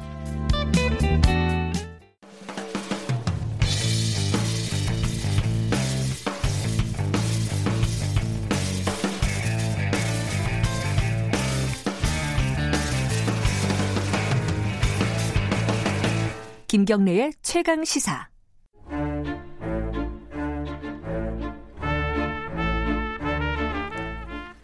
최강시사 영화 코너 스포일러입니다. 어, 최강희 영화평론가와 함께 이야기 나눠봅니다. 안녕하세요. 예, 안녕하십니까. 어, 요즘은 이 극장에 손님이 거의 없죠, 거의. 거의 없다고 봐야죠. 네. 그러니까 지난 주말 관객이 한 20만 명 안팎 정도. 그러니까 음. 뭐 주말이라고 하면 이제 금토일 다 아. 합쳐서 그 정도예요. 아하. 예, 그러니까 뭐 사실상 팔이 날리고 있다라고 봐야겠죠. 지금과 같은 시국에 불안해서들 뭐 극장들 가시겠습니까? 예. 영화 평론가로서 일도 별로 없으시겠어요? 저 완전 개점 휴업이잖아요. 개점 휴업인데 가끔 가다가 뭐 지난주에 홍상수 감독이 베를린 영화제 감독상 받고 아. 기생충이 아카데미상 받고 이래서 이제 근근히 버티고 있죠. 네. 기생충도 조금만 늦었으면은 네, 어, 네. 상황이 좀 복잡해질 뻔했어요. 사실은. 아 그렇습니다. 예. 예. 그 오늘은 참 이게 개봉 영화를 어, 소개할 수도 없고. 네. 그래서 지금 상황과 맞는 어떤 주제를 갖고 오셨더라고요.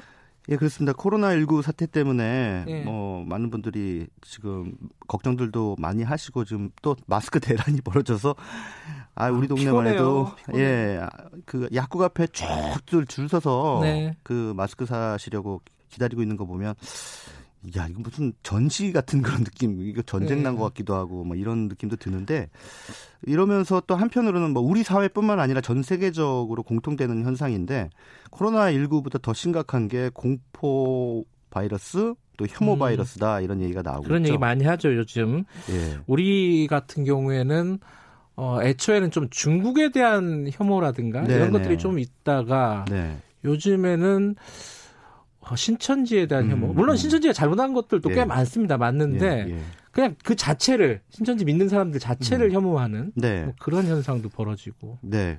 근데 이게 이런 재난 상황에서 어떤 타, 특정 타겟 집단을 혐오하는 것은 우리뿐만 아니라 전 세계적으로는 공통 현상인 것 같아요. 그게 그렇죠. 지금 음. 어, 얘기 들어보니까 서구 사회에서는 저 중국인 혐오 이걸 뛰어넘어서 동양인 혐오로까지 그, 이어지면서 그, 그 사람들은 예. 동양인들이 잘 분간이 안 가잖아요. 그렇죠. 사실 저도 분간 안 가요. 일본 사람, 중국 사람. 예, 예, 예. 그래서 유럽에 가 있는 음. 한국인 유학생들이 뭐 길거리를 못 다닌다잖아요. 음. 그리고 다니면은 아예 그냥 손가락으로 코로나 바이러스 하면서 피한대요. 음. 그러니까 완전히 그 정말 못 살 지경이다라고 하는 하소연들을 하시더라고요. 제가 들어온 사람은 네. 집에서 이제 엄마 아빠가 음. 마스크 쓰고 가라고 학교에. 네, 네. 근데 서양 애들은 마스크 잘 안 쓰잖아요. 음. 그러니까 한국 애가 마스크 쓰고 오면은 또 이제 막그 음, 꺼려하고 네, 손가락질하고 네. 이런 분위기가 또 나오고 그런다더라고요. 예. 어, 얼마 전에 뉴스 보니까 그 중국의 제중국 동포가 한국에 잠깐 왔다 갔는데 자, 왔다가 중국에 들어가니까는 그 이웃 중국인이 문을 못으로 박아버렸어요. 예, 그 봤어요. 저 예, 뉴스를 예, 못 나오게. 너무하지 않습니까? 어떻게 사람이 그렇게까지 되나 싶기도 한데 그래서 사실은 아, 뭔가를 혐오하는 그 인간의 본성이랄까요? 음. 좀 어두운 이면인데 그런 것들에 대해서 성찰하는 영화들이 몇 편 있어서 에, 그런 작품들을 좀 골라서 소개를 소개해 주실 영화가 어떤 영화죠? 이 작품은 아예 제목에 혐오라는 표현이 들어가 있어요. 혐오. 일본 영화인데 예.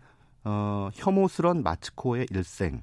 아마 이 영화 제목은 어디선가 많이 들어보신 제목이 굉장히 특이해서 예, 예, 예, 기억을 하시는 분들이 꽤 있을 하지만 겁니다. 뭐 관객은 우리나라에서 개봉했을 당시 2007년에 고작 2만 3천 명 모았습니다. 근데 영화가 굉장히 특이하고 예. 예. 작품성도 뛰어난 그런 영화고요. 그 우리나라 영화 역도산이라는 작품에서 설경구 씨하고 같이 나왔던 일본 배우죠. 나카타니 미키라는 여배우가 음, 있어요. 연기파 네. 여배우가 주인공 마츠코라고 하는 여성을 맡았습니다.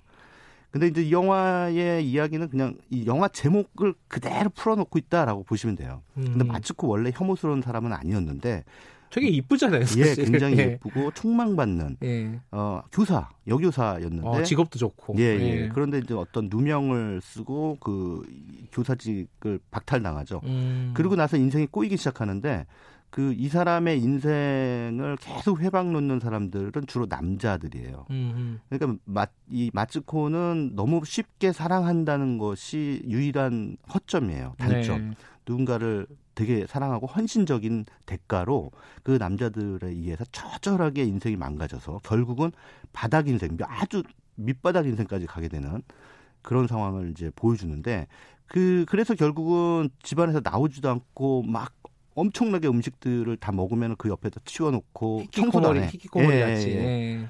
완전히 히키코모리죠. 예. 그러다가 한 번 그 외출을 했다가 예. 그 동네 아이들 야구 놀이하는 동네 아이들에 의해서 구타를 당해서 그 자리에서 사망을 합니다.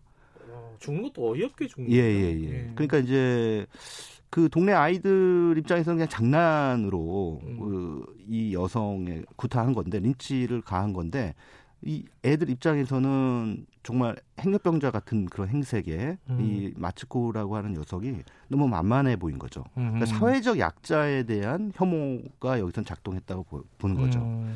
그래서 이 혐오스러운 마츠코의 일생은 결국은 어, 우리가 누군가를 혐오할 때 그 혐오의 대상은 왜 혐오의 대상으로 전락했는가에 대한 맥락을 이 영화 자체가 보여주고 있기 때문에 음흠. 그 behind story를 우리가 충분히 추체험한다 그러죠. 상상해서 저렇게 될 수밖에 없었던 사연을 짐작한다면 네. 쉽게 누군가를 혐오하지 않을 수 있다는 거죠. 그러니까 혐오라는 아. 것 자체가 결국 자기 자기 보호 본능 때문에 네. 누군가를 계속 싫어하고 미워하고 하는 거거든요. 네. 지금도 마찬가지입니까? 공포와 혐오가 결국은 동전의 양면이지 않습니까? 네. 어, 바이러스에 자기가 노출될까봐 그 공포스러운 그런 감정이 누군가를 계속 그 미워하는 그 저주하고 증오하는 그런 심리로 이어지고 있는데 그런 면에서 이 혐오스러운 마츠코 일생은 어 context 즉 맥락을 좀 헤아리자라고 하는 음. 이야기를 하고 있는 맞아요. 거죠. 뭔가를 혐오할 때는 네. 그 보통 대상화하잖아요. 네, 네. 나랑 다른 존재로 인식할 때 네. 혐오가 되는 건데 저 사람도 나랑 똑같은 사람이다. 사연이 있고 음. 인생이 있고 네. 사랑하는 사람이 있고 이런 네. 게 인식이 되면 혐오하기가 쉽지가 않거든요. 그럼요. 사실은. 예, 예. 음. 그래서 어, 그런 차원에서 이 혐오스러운 맞추고 일생은 어, 상당한 걸작입니다. 지금 뭐 13년이 넘은 그런 작품입니다만 근데 저도 봤는데 예, 예. 이게 스타일이 되게 특이해가지고 굉장히 화려해요. 그, 죄송합니다. 서비스 이용이 지연되고 있어. 어, 뭔 소리예요? 갑자기 이게? 제 휴대폰이 갑자기 어, 이상하네요. 긴급 알람이 온 것 같아요. 예, 계속 지금 그 긴급 문자가 그러니까요. 그걸 또 너무 통제가 안 되는 경우가 간혹 예, 있더라고요. 예. 근데 어찌됐든 이 스타일이 되게 네.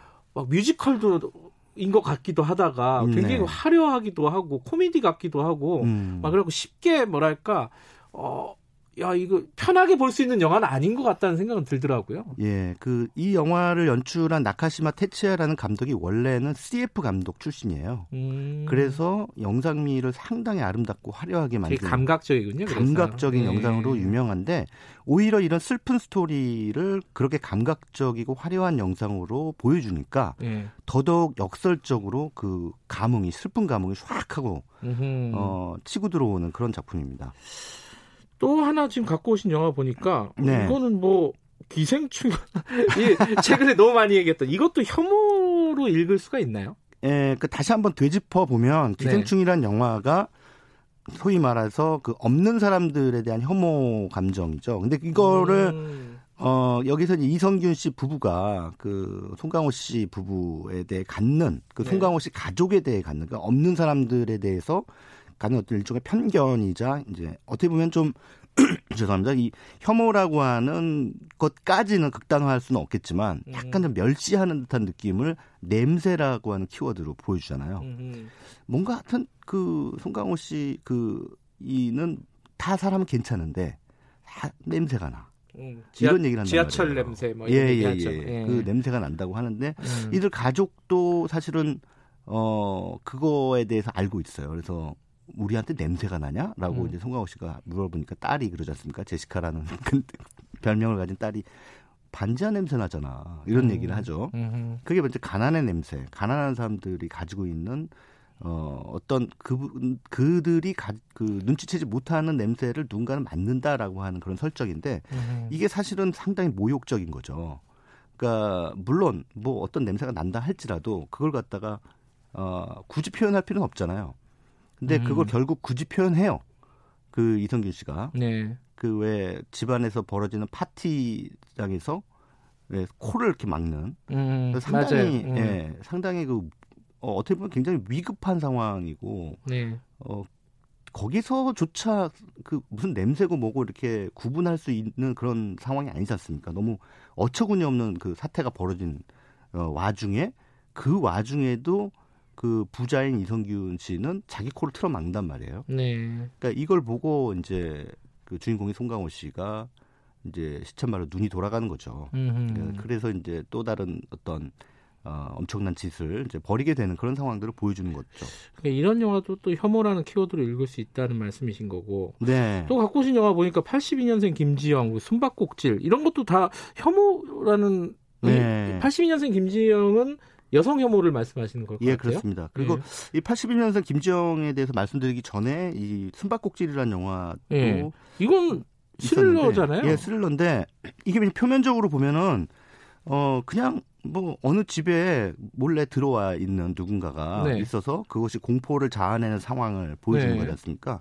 그렇기 때문에 이 영화에 무슨 혐오가 들어있냐라고 네. 반문하실 분들도 계시겠지만 어, 이 영화의 주제 의식은 정확하게 얘기하면 없는 사람 혐오입니다. 음흠. 그래서 그 영화 속에 예, 그 중산층 가족이죠. 그 손현주 씨 집이 네. 조금 잘 사는 집의 가정인데 그 가정에 숨어 들어오는 사람들을 보여주기 이전에 어, 이 사람들이 살고 있는 허름한 아파트 재개발을 앞두고 있는 네. 허름한 아파트를 대비적으로 보여줘요. 이렇게 살아가는 음. 공간이 완전히 다른 거죠. 음흠. 그래서 같은 서울 땅에서 살고 있습니다만 누군가는 고급 맨션 아파트고 누군가는 굉장히 허름한 곧 허물어질 것 같은 아파트에서 살아가는데 손현주 씨가 거기 갔다가 어떤 여성을 만나게 되고 결국은 이제 그, 어, 그 와중에 에, 자기 집에도 그 아파트에 새겨져 있던 그 온 모든 가족 구성원들을 만들어 놓은 그 네. 표시해 놓은 네모세모 동그라미라고 예. 하는 기후가 자기 집에도 이제 약간 도시 계담 같은 거죠. 예, 예, 예. 자기 집에도 있는 거를 발견하고 이제 그 거기서 이제 공포에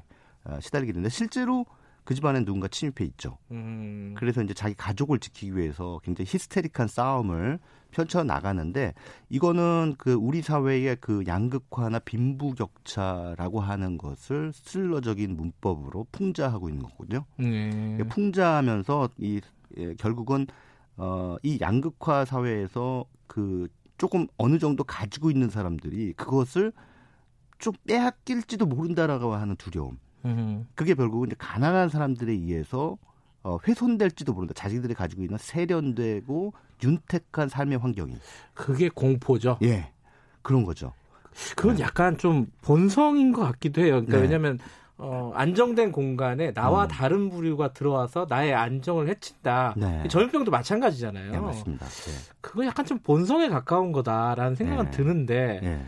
그러면 이게 참 방법이 없는 거잖아요. 어떻게 해야 됩니까? 그러니까 저 제가 뭐 심리학자도 아니고 사회학자도 아니기 때문에 그거에 대한 진단을 내릴 수 없습니다만 뭐 네. 이런 상황은 우리 일상에서 흔하게 벌어집니다. 이를테면 지하철 같은 거 타고 가다가 약간 좀 노숙인처럼 보이는 분이 네. 그한 칸에 들어와 있으면 아, 모든 분들이 다 피하죠. 거의 아, 피해요. 맞아요. 그 자리는 싹 비워놔요. 예. 물론 이제 악취가 나기 때문에 그런 것도 있을 예. 수 있지만 악취가 나지 않더라도 어, 뭔가 좀 불안해하는 거죠. 음흠. 그래서 그 자리를 피하는 그런 뭐 어, 이를테면 카페 같은데 누군가 그런 사람이 들어온다고 한번 상상을 해보세요. 그러면 네. 사람들이 그냥 앉아 있겠습니까? 대부분 나가든가 자리를 네. 피하든가 이런 현상들이 벌어지는데 그 숨바꼭질한 영화가 아, 그런 우리 일상 속에서 벌어지는 어, 좀 예. 그러니까 극단적인 가난을 가진 사람들에 대한 공포감 음. 또는 혐오감 이런 것들을 보여주고 있는 거고 그 앞서서 제가 잠깐 언급해드렸던 82년생 김지영 같은 영화는 이거는 여성 혐오죠. 음. 그러니까 이 사실 영화 속에 이 영화가 개봉했을 당시에 이 영화에 쏟아졌던 그 많은 그 뭐 댓글 테러라든가 이런 것도 마찬가지 맥락에서 보여지지만 이 영화가 담고 있는 설정 특히나 이 영화의 주인공이 김지영이 그 카페에 갔을 때 그왜 네. 아이 때문에 그 커피를 흘리지 않습니까? 이제 이걸 보고 뒤에 있는 사람들이 수군대잖아요. 맘충 이러면서. 음. 그 집에, 집에나 있지 뭐 이런 거죠. 예, 예. 예. 저 맘충은 왜 집 집에나 있지 자꾸 나와 가지고 음. 저렇게라고 하는 말을 하니까 이제 김지영 씨 김지영이 완전히 열받아서 이제 가서 왜 그런 얘기를 하냐, 네. 왜 상처받는 얘기를 하냐라고 얘기를 하니까 아니 우리들끼리 하는 얘기인데 그런 얘기도 못 합니까라고 하니까 당신들끼리 하는 얘기면 들리지 않게 해주세요라는 말을 하지 않습니까? 아주 뼈 있는 말이죠. 그러니까 이게 예. 그 어떤 누군가 낯선 존재, 불편한 네. 존재를 혐오하는 것은 본성이긴 한데 그 네. 본성을 또 이겨내야 되는 게 또 사람 아니겠습니까? 이성일 맞습니다. 것이고 그것이 맞습니다. 예. 예. 우리가 그런 본능대로 행동하려고 교육받는 건 아니지 않습니까? 예. 예. 그런 생각들을 가지면서 한번 주말에 네. 요새 어디 못 나가시잖아요. 지금 말씀드린 영화들 한 예, 번씩 예, 예. 보시면서 그런 생각을 가져보시면 좋겠네요. 네. 자 여기까지만 듣겠습니다. 고맙습니다. 예, 감사합니다. 어, 지금 시각은 8시 45분입니다.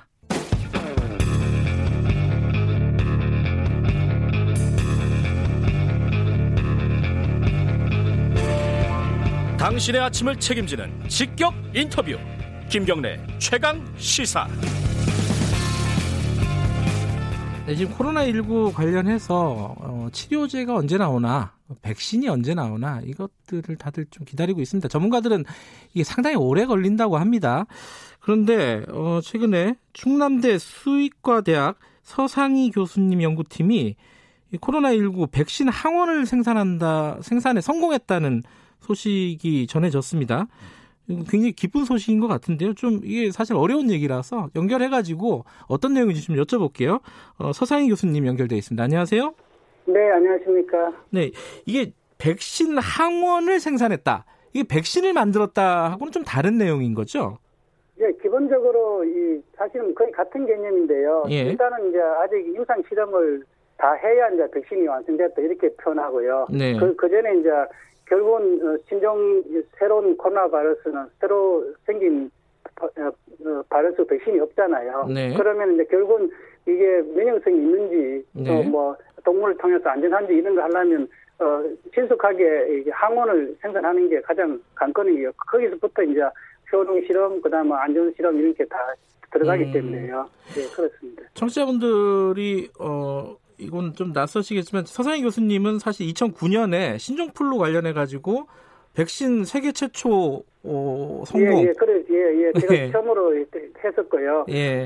제가 이게 뭐, 말씀드리면요, 그 이제 저희들이 일단은 이, 이걸 어, 뭐야 2주 전에 질병관리본부에서 이 어, 신종 코로나 바이러스를 분양을 받았고요. 예, 예. 그래서 저는 이게 결국은 이 신종 코로나 바이러스 백신 개발을 앞당기려면 네. 빨리 항원을 생산해요. 단 그 항원을 생산하는 방법이 기존의 그 사람에게 상용화돼 있는 방식을 따라야만 신속 심사가 가능하거든요. 상식적으로요. 예. 예. 그렇기 때문에 해서 이제 결국은 기존에 있는 뭐 독감 백신이나 뭐 간염 A형 백신이나 소아마 백신 이런 것들이 사람에게 상용화되는 바이러스 백신들이 다 이 사독 백신인데요. 다시 말하면 세포를 배양해서 바이러스를 정복하고 그것을 그 초고속 원심기로 뭐야 순수 정제를 하고 그 이제 그 바이러스 항원이 얻어지면 그것을 이제 이 어떤 화학물 포르말린이라는데 그것을 처리해서 완전히 뭐야 바이러스를 불알아시키는 거 완전 죽은 바이러스를 만들거든요. 예. 그 이제 그 항원을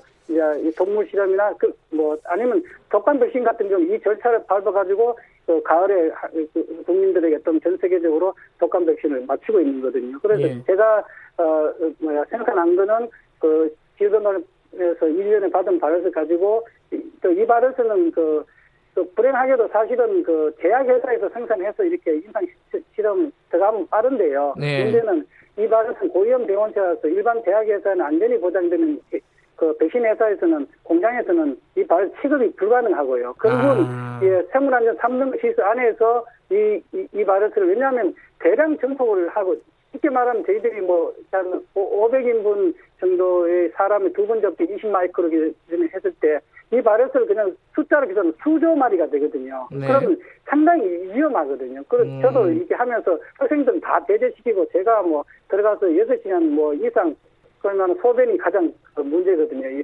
아, 예, 예, 예. 알겠습니다. 그런 식으로 한 겁니다. 예. 이게 좀 전문적인 내용이라서 조금 어려운데요. 이게 예, 예. 그 바이러스를 분양을 받아가지고 예, 그거를 이제 항원을 생산하는 게 2주 만에 하셨다고 했잖아요. 예, 그렇습니다. 이게 굉장히 빠른 속도 아닙니까? 예, 그렇죠. 뭐 빠른 속도기보다도 제가 이거를 저는 일본에서 이렇게 사실 분양 신청하고 또 공문이 한 2일 정도 걸렸거든요. 네. 그, 그 단계에서 벌써 왜냐면 결국은 이게 만약에 대유행이 오면은 사실 우리 그 한 올 가을부터 이제 크게 문제되겠다. 6개월 정도 시간밖에 없기 때문에 저는 이게 그냥 실험적인 백신이 아니 실제적으로 연구를 하는 절차들이 실제적으로 뭐 신속 심사 들어갈 수 있는 그런 시스템 하기 위해서 세포를 그동안 분양 되기 전부터 세포를 한 100개 플라스크를 해서 이렇게 인큐베이터에 가득 차게 이렇게 배양을 해서 준비를 했었거든요. 음. 그래서 그 발에서 오자마자 바로 그 세포 배양이 세포가 다 배양된 상태에서 발에서 접종해 가지고 한 1리터 정도 길러서 또 전제 과정은 제가 또 BS 아, 안에 이게 초고속 원심기를 하는 게 다 이게 그동안 메르스 백신 연구하면서 네. 다 연습을 해가지고 그 시스템 왜냐 긴급 상황에 이거를 생산해서 네. 사실 빨리 이게 뭐 임상 실험 이런 동물 실험이나 또 그런 것을 해야 되기 때문에 그것을 제가 미리 다 갖추고 있었기 때문에 이게 정제 과정까지 다 어, 빠른 시간 내에 가능을 어, 했다고 저는 생각하고 있습니다. 예, 아니 아까 혼자 하셨다고 위험하기 때문에 제자들이나 예, 예, 이런 예, 예, 지금은 호, 그렇습니다. 예, 아, 혼자도 가능한 모양이군요, 그게 일이. 어. 예, 그게 이제 그 오랜 시간 머물러야 되고 그 대신 제가 이거를 사실 이게 뭐야 발을 정제하는 기술을 또 뭐야 지금 또 백신 회사에는 기술을 똑같은 것을 small scale로 제가 가지고 있어가지고요. 네. 그래서 사실 이게 또 원심기 이런 게 오래되어서 이렇게 어떻게 이렇게 막 전개하다 보면 막 원심 원심기가 멈추거든데 그런 게 한 번에 순환이 되더라고요. 예. 그 한 가지 궁금한 게 이게 예, 이제 예. 지금 임상 실험에 들어가신 건가요 그러면은? 아, 지금 동물의 어, 상태, 동물에 먼저 측정해야 되잖아요. 네. 예. 그래서, 예, 오늘, 어, 마우스가 긴급하게 공급돼가지고, 예, 오늘 접종이 들어갑니다. 예. 아, 오늘 들어가는 건가요? 예, 그러면 이제. 동물이 반입돼야 되니까요. 사람들이 예. 가장 궁금한 거는 그, 이제 동물 실험 시작하고, 그럼 네. 절차적으로 어떻게 돼서 언제쯤이면 이게 상용화가 가능한 건지 만약에 성공을 한다면 어떻습니까?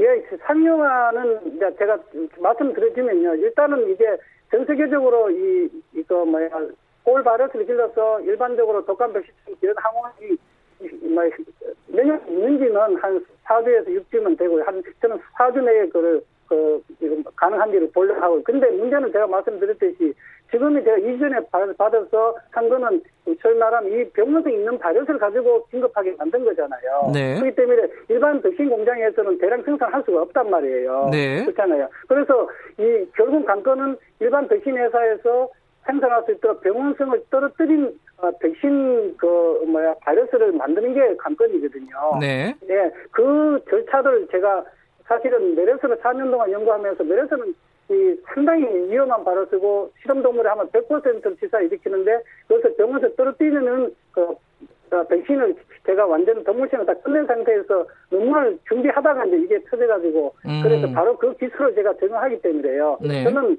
어, 어, 한, 그, 일단 대량 생산할 수 있는 백신지를 개발하는 게 최소 6개월 내에 잡았지만, 최단 앞당겨서, 네. 만약에 대응을 대비해야 되니까요. 네. 결국은 일반적인 백신이 나오고 세럼이 나오려면 뭐 4, 5년 걸리지만 결국은 또 신종 플루처럼 이렇게 긴급 상황이 하면 신속 심사가 국가적으로 다 미국, 미국 것도 신속 심사로 적용되어 예. 있거든요. 예. 그런 경우는 뭐 이게 사독 백신은 일반 백신에 준하는 거기 때문에 저는 백신주만 대량 생산할 수 있도록 약속화된 것만 해서 백신 공장에 공급만 되면 또뭐 어, 긴급 상황이 설수 있지 않느냐 그래 예. 판단하고 있습니다. 6개월 이내도 가능할 것으로 예, 지금 가능합니다. 예, 예, 예, 예 상하고 계신 거고요.